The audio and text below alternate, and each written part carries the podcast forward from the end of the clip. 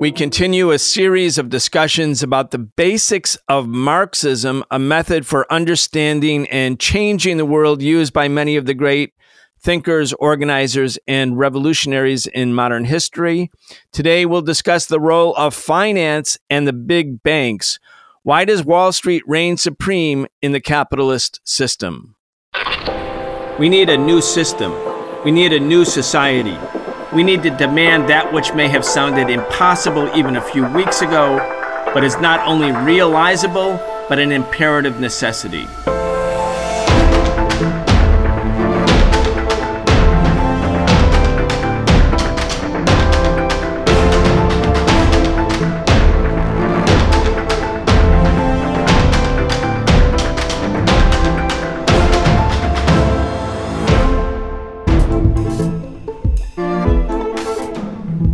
Deepening unemployment, a looming wave of evictions, massive and widening inequality. There's no denying it. Capitalism is in crisis, and capitalism is the crisis. We are excited to have Professor Richard Wolff join us again for our regular weekly segment where we talk about the biggest stories related to the economy, the state of the working class, and the crimes of big business. The Socialist Program brings you content three days a week thanks to the support of our patrons at patreon.com forward slash the Socialist Program. We appreciate all of your support and encourage you to become a patron today if you enjoy listening to this show. Richard Wolff is the co founder of the organization Democracy at Work. He is the author of many books, the latest being The Sickness is the System When Capitalism Fails to Save Us from Pandemics or Itself. Be sure to check out his work at rdwolff.com. That's R D W O L F F.com. Professor Wolff, welcome back. Thank you. Glad to be here.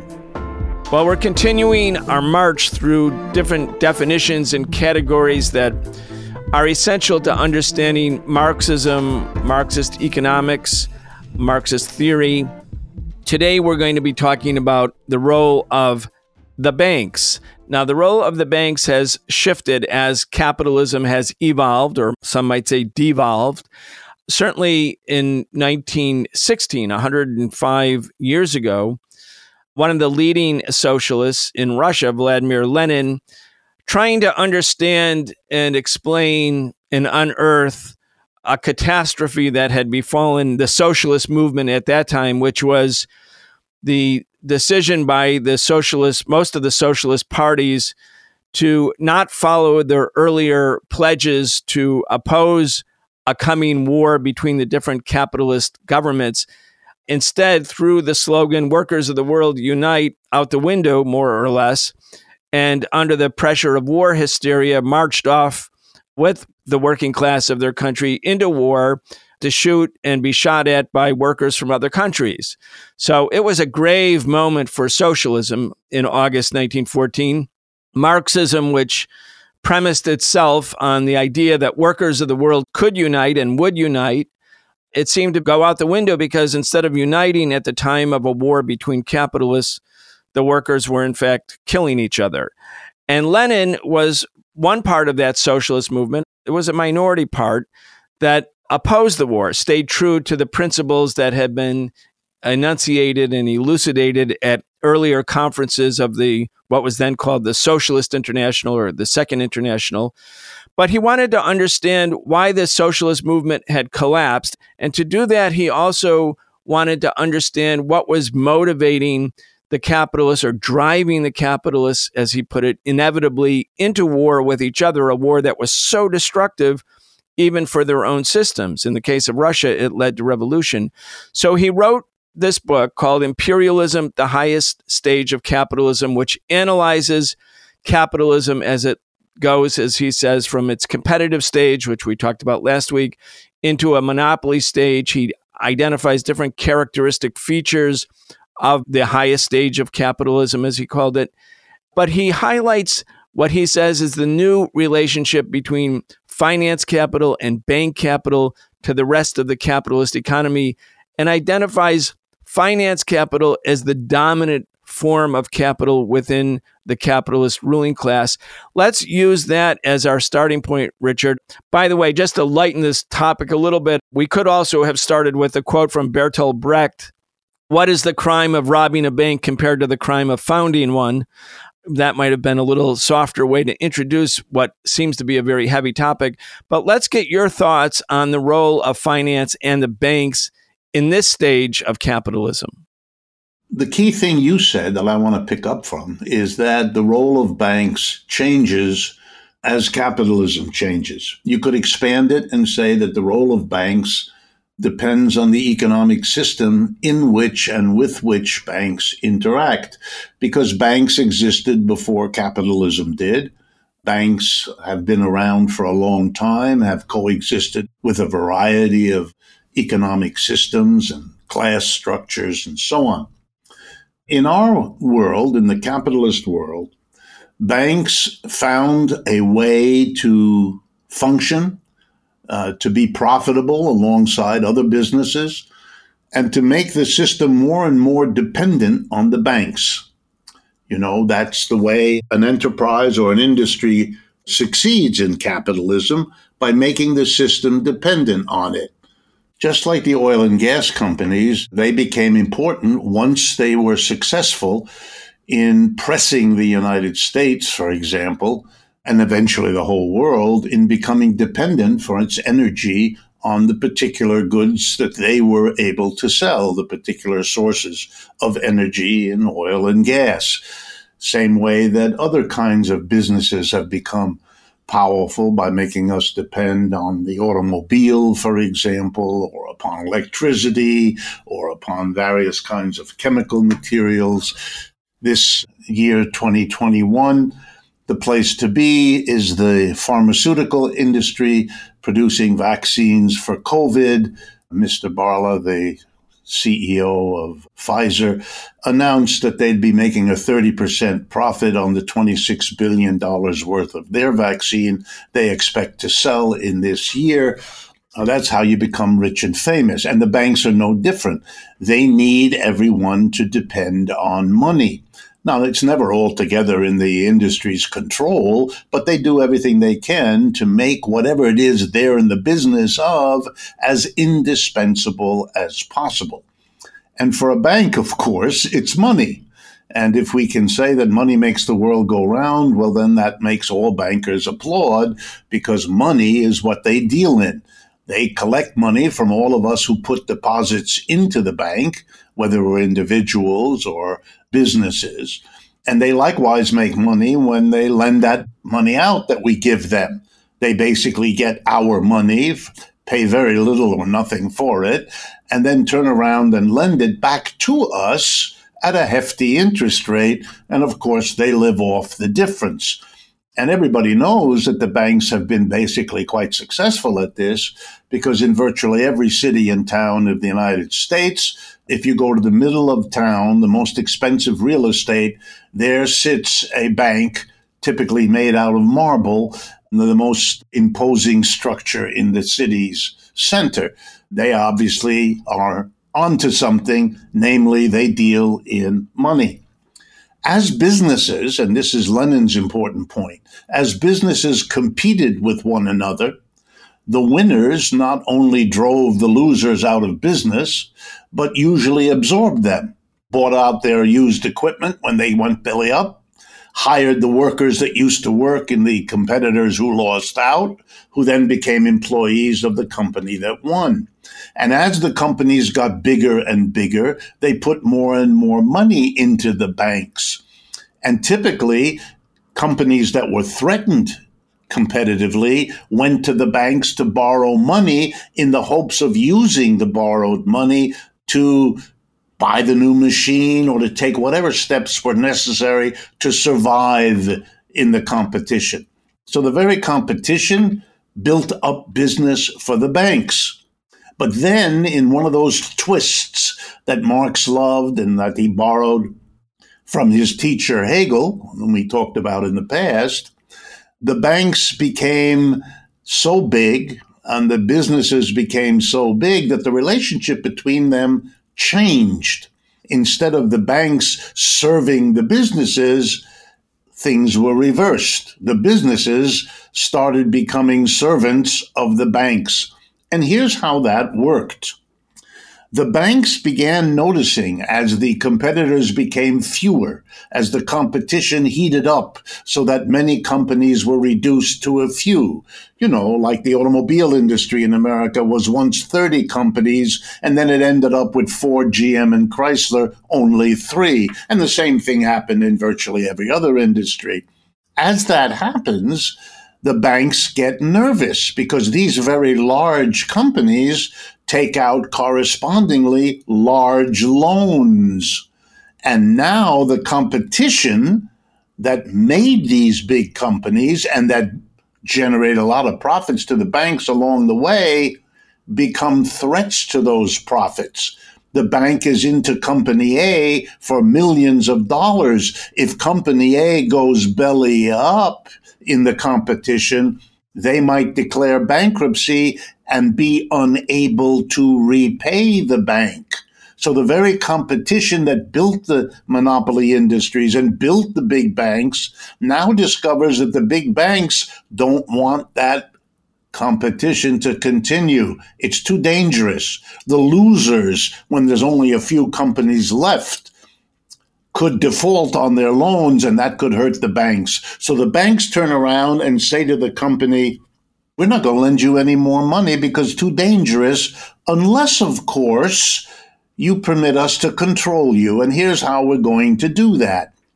You're going to make room on the board of directors of your company for several members of our bank. We're not going to take your word for how you're doing. We're going to become part of what controls your company so that you're not in a position to hang us out to dry, to make decisions that risk the loans we've made to you.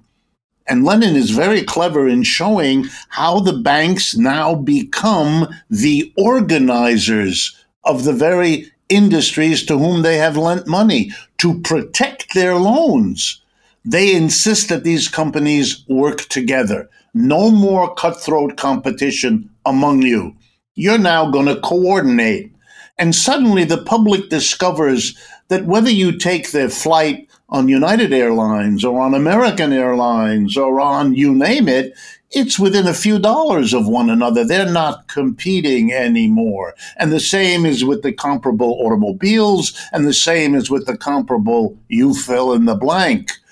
The few that are left in each industry are forced to coordinate because the banks don't want to risk losing. And in that process, the banks have gone from the servants of the people who borrowed from them and who deposit into them to becoming the masters. But they were never content with doing that. They wanted to make even more money. So what did the banks do? They took on other functions.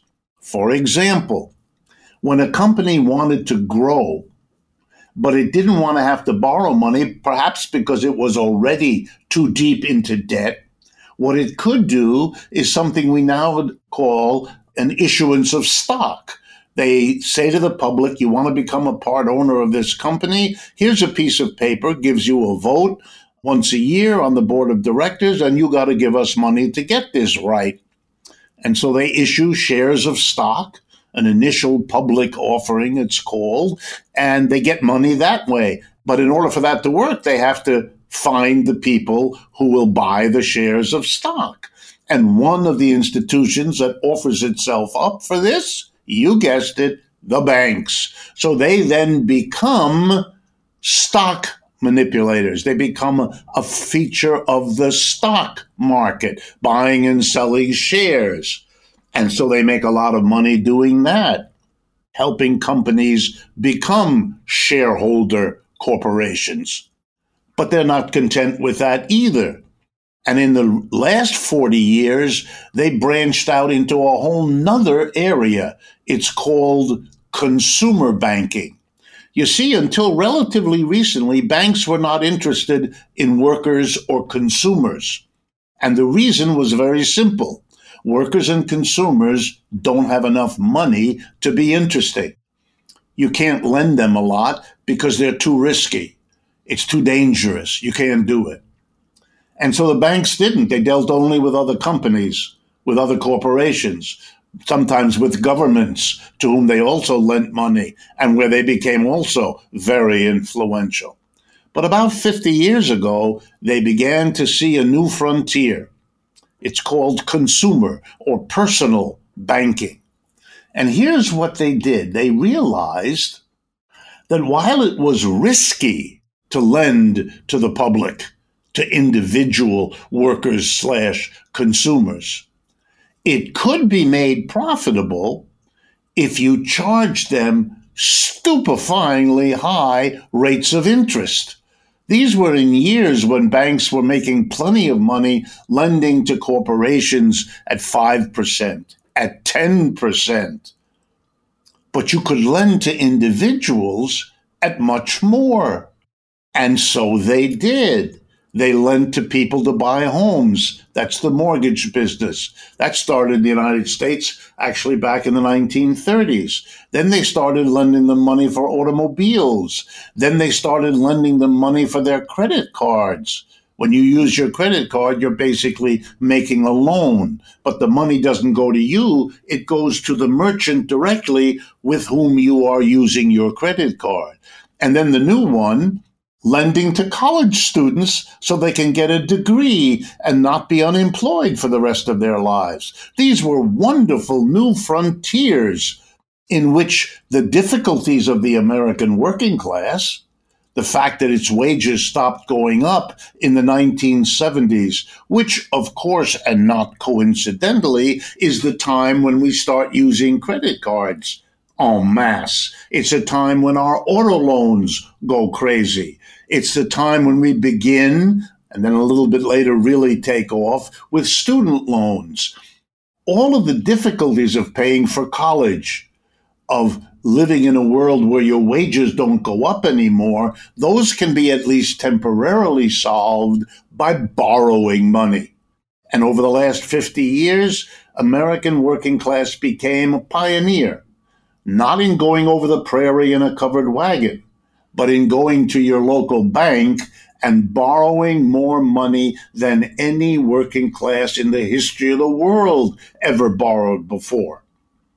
But it is a childishly obvious reality that you cannot keep borrowing more and more money if the wage, which is the way you ultimately pay those loans back, isn't going up anymore, as it hasn't done for the last 50 years, which is why the whole house of cards collapsed in the crash of 2008 and has never really recovered because we are now a country that doesn't raise wages for people in terms of what they can afford and it can't lend them any more money because they can't handle the credit they are already overusing. So we are now in a perpetual difficulty, which is being resolved, you guessed it, by yet another way that the banks found a way to make money, which is by being agents of the federal government.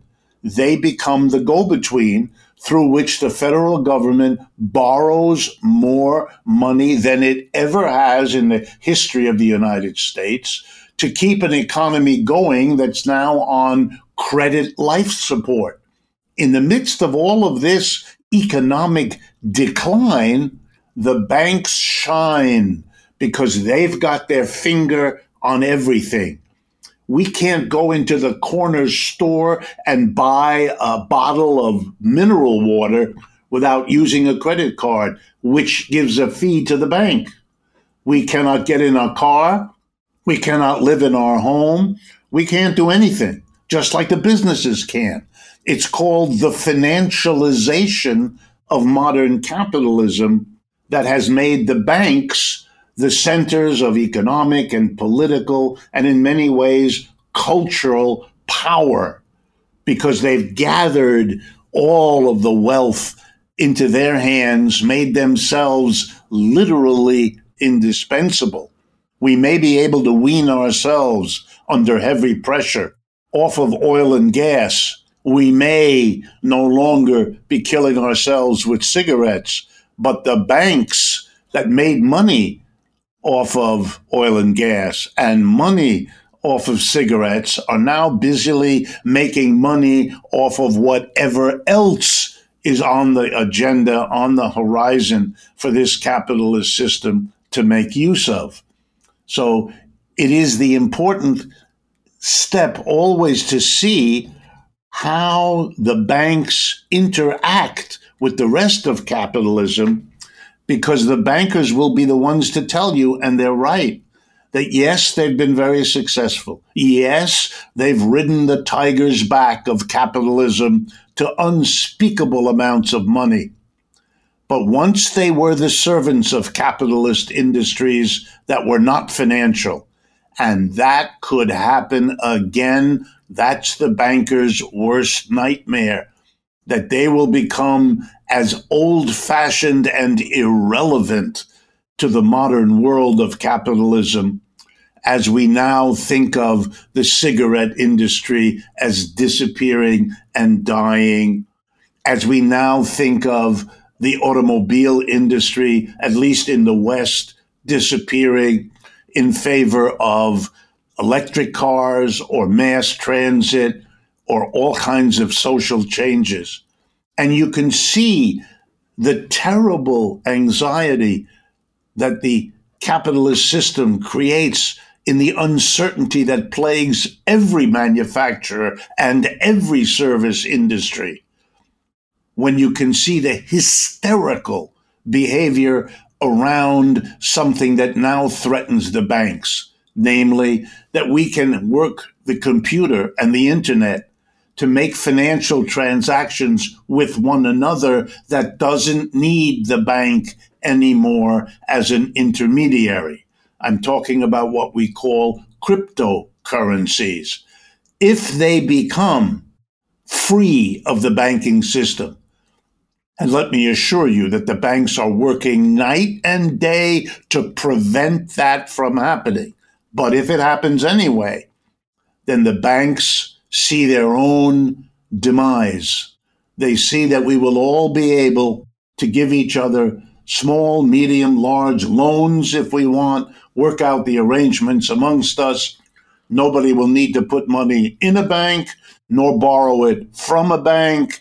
And therefore, the whole intermediate position that they've occupied will go the way that we're now seeing malls across America as Americans use the internet to buy everything from Amazon or through Amazon or through one of the other internet providers, what happens to the mall is it becomes a place where weeds are growing through the asphalt parking lot. The fear of the banks, cryptocurrency, or something like that could make us look at weeds growing up through the marble of what were once banks. Richard, I'm looking at the Guardian newspaper, the UK newspaper from December 2008. That was like when the financial crisis was still in full swing. I'm going to read a couple of sentences to you. It's the headline was 3 weeks that changed the world. It started in a mood of eerie calm, but then 2008 exploded into a global financial earthquake. Here's the first lines It was the year the neoliberal economic orthodoxy that ran the world for 30 years suffered a heart attack of epic proportions. Not since 1929 has the financial community, I'm not really sure it's a community, witnessed a 12 months like it. Lehman Brothers went bankrupt. Merrill Lynch, AIG, Freddie Mac, Fannie Mae, HBOS, Royal Bank of Scotland, Bradford and Bingley, Fortis, Hypo, and Alliance and Leicester all came within a whisker of doing so and had to be rescued. Now, I'm looking also at a pamphlet that was published at the same time. The Myth of Democracy and the Rule of the Banks is the name of this small pamphlet. The author is Richard Becker. And I want to read a couple of sentences to you because it's about that same period. In October 2008, the US government rescued the biggest banks, the ones that survived by a whisker, and at a cost of $700 billion in taxpayers' money. It was the biggest bailout in history up until then. The government provided trillions of dollars more in loan guarantees and other benefits to the major banks, insurance companies, and other corporations. A couple of months later, a reporter called around to ask these bankers what they had done with the money. Their responses were nearly all the same. Thomas Kelly, JP Morgan Chase, recipient of 25 billion, quote, "We have not disclosed that to the public. We're declining to." That's about how they spent the money. Kevin Heine, Bank of New York Mellon, they received $3 billion. Quote, We're choosing not to disclose that. Carissa Ramirez, Morgan Stanley, they received $10 billion. We're going to decline to comment on your story. So it went right down the line. Not one of the bailed out banks would disclose any information on what they had actually done with the biggest bailout in history. Again, that was until then, a bailout that saved the financial system from collapse. Now, I'm reading this is from Matt Apuzzo, an article that Matt wrote in the Associated Press, December 23rd, 2008 with that level of arrogance, here they are being bailed out, being saved by a whisker, and at the same time not feeling compelled to disclose what they had done with the money. And that was during the same period, Richard, that 9 million families were forced into foreclosure. About 5 million actually lost their homes. I don't know, 20, 30 million folks lost their jobs. It was a ruination, really, for a generation, and it hasn't ended again, talking about the point that you were making that they look so strong, so omnipotent, they can say, We choose not to disclose what we did with your money. At a certain point, not only do they become financially, you know, there's an alternative, maybe cryptocurrency, maybe revolution, who knows, but certainly their arrogance also becomes well, let's put it this way it evokes anger and outrage from people who have been fleeced. Let's talk about that. Yes, it well should. Remember what a bank is. A bank is an institution into which the public, which is individual working people, individual consumers, and individual enterprises, put their money. The vast bulk of the money dealt with by any bank is the public's money the bank only has to put up a small amount of what's called its own capital to get the bank established. So banks are always public institutions, supremely public institutions. And the obvious question that should always have been asked is with something as important as money, which everybody needs, which everybody deals with every single day, which literally makes the world go round, which is why we have that saying in our language. The question that should always have been asked is why is something so public upon which the public depends allowed to be run for the private profit of a handful of people who are the quote unquote major shareholders of these banks. In other words, the bank will tell you profit is our bottom line. Profit is our number one priority. Indeed, if they were required to answer the question you pose, why are you declining to tell anyone about how you used the money?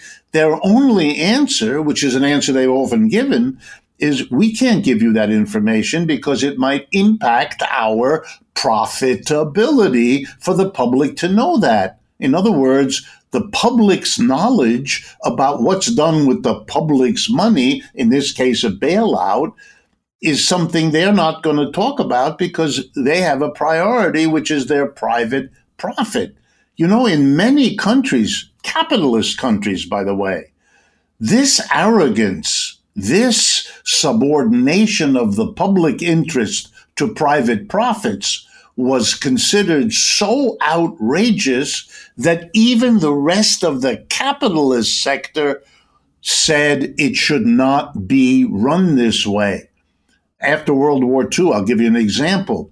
in a country I know real well from my because of my family. In France, the bulk of the banks in France were taken over by the government and run as public institutions. When the socialist president Francois Mitterrand became the president of France in an election early in the 1980s, he nationalized what remained of the French banks in order that they serve the public interest, since they were the collectors of the public's money and the public was dependent on the money system to do their daily business. So the United States is a bizarre outlier in having the commitment not only to a fully private banking system, but in subordinating the government, private enterprise, and personal lives, all of whom are now dependent on the credit system controlled by the banks. One last point the crisis continues, the one that began in 2008. Ten years later, the government is pouring even more trillions of dollars into the economy to keep it going than they did a few years ago. I mean, it's never been uh, resolved. And in the last six months, the Federal Reserve has started lending directly to large corporations. It didn't do that before. It lent to banks, it lent to other government agencies. But now it's directly lending to corporations. That's how desperate they all are for the credit that either the government or the banks, or usually the two of them combined, dish out. And the banks charge a heavy, heavy fee and a heavy, heavy price to do it, which gives them the profits with which they can oil the politicians needed to keep this system going. Richard, I want to close out this discussion about the banks with one other element of this. We see the arrogance and the hubris of the banks and the fact that they, as you put it so well and so I think so easy for people to understand how they made themselves indispensable to society, but at the expense of society. There's another issue, which is, you know, America has a very, very big drug problem, and the United States has a very big problem in terms of the number of people it incarcerates 2.3 million people incarcerated, many of them because of mental health issues, many of them because of just poverty, many of them because of over policing in Black and Latino communities, but also because of drugs. And the banks were heavily involved in drugs. People, I mean, we know drugs are not good for society, and we know that people are sent to prison because they're addicted to drugs or they're small time drug dealers trying to survive, a crime of survival, more or less. Going back to that little pamphlet, The Myth of Democracy, The Rule of the Banks, in March 2010, Wachovia executives, now Wachovia has been purchased by Wells Fargo, but this was after the meltdown the year earlier.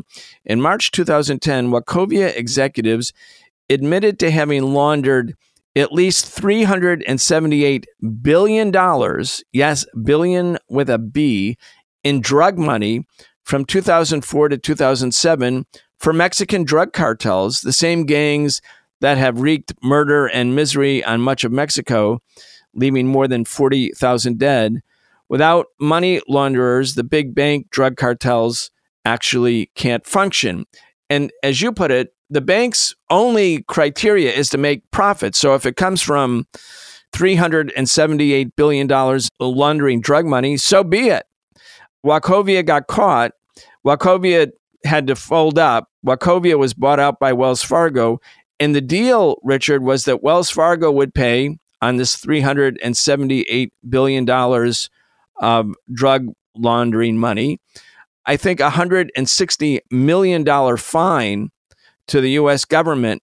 And not one Wachovia executive ever saw the inside of a jail cell. Meanwhile, again, one out of every four prisoners in the world is in an American jail or prison, and a lot of them because of drugs or drug related crimes.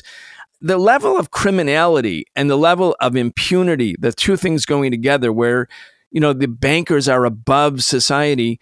I mean, again, it invites action. And what you're suggesting is that we could, in fact, just do away with the banks. Why have banks involved in this kind of criminal conduct and causing so much human misery for students, for homeowners, and throughout society? What's the solution? Well, let me expand a little bit if we have a moment. Sure. The big banks in this country, like those you mentioned, Wachovia, Wells Fargo, but you could add Citibank, Bank of America, Chase, all of them. They've all been arrested, found guilty legally as well as ethically over the last 10 years of literally every crime any bank could commit. Money laundering is a big part of it, but they were also found guilty of manipulating interest rates, the so called LIBOR scandal, found guilty of manipulating foreign exchange rates. They were found guilty. I'll mention one, the Wells Fargo Bank, because you've mentioned it already. It was found guilty of having literally created millions of phony accounts so they could bill the people they had created these accounts for for all kinds of services that they had never requested or authorized. I mean, you name it. The mortgage scandal of 2008 was abetted by banks giving mortgages to people who couldn't possibly afford them, looking the other way when information was provided that was clearly false. All of this has been admitted either in court or in published documents the irony is the banks showed that every trust put into a bank was violated by the biggest banks in the United States. So the idea that we continue to put our confidence in these private institutions, given that they've shown us what they are prepared to do, plus the arrogance of their statements, plus I could go on all night. That's the most amazing thing about American capitalism that we continue to act. The solutions here are clear. Number one, banks are a public interest. You risk your economy. You risk the crimes I've just described. You risk the meltdowns we've already gone through. There is no way to justify having something so important to the economy as a whole be organized into enterprises that admittedly pursue their own private profit first and foremost. That is an irrational behavior of a society. So we ought to publicly take them over and run them as the public institutions they actually are. And to protect us, we ought to convert them from hierarchical top down institutions run by a handful of people at the top to democratic institutions. Let's put the workers in the banks in charge, together with the communities that those banks are supposed to serve. Have elected representatives of the workers, together with elected representatives of the customers, individuals, and enterprises, together monitor, supervise, and provide policy for the proper behavior of the banks. That would make them genuine public servants. It's what we've done with our political system, which, with all its flaws, is still a lot better than the monarchies that we used to have. And we still have the monarchies, only now we call them CEOs, and we need to get rid of them and replace them with the same combination of elected representatives of the workers together with elected representatives of the customers, because those are the two interest groups that can best serve and replicate and respond to what the public wants. Richard Wolff is the co founder of the organization Democracy at Work. He's the author of many books, the latest being The Sickness is the System When Capitalism Fails to Save Us from Pandemics or Itself. Be sure to check out his work at rdwolff.com. That's R D W O L F F.com. Professor Wolff joins us every Wednesday in this segment. Tomorrow, we'll be back with the Socialist Program where we talk about the real story. You've been listening to the Socialist Program with Brian Becker, where we bring you news and views about the world for those who want to change it. If you enjoyed the show, subscribe on your favorite podcast app and follow us on Facebook, Twitter, and Instagram. We can only continue our work bringing you high quality news, analysis, and history with the support of our listeners. Connect with us and become a patron at patreon.com slash the socialist program and receive an invitation to participate in an exclusive monthly seminar with Brian Becker.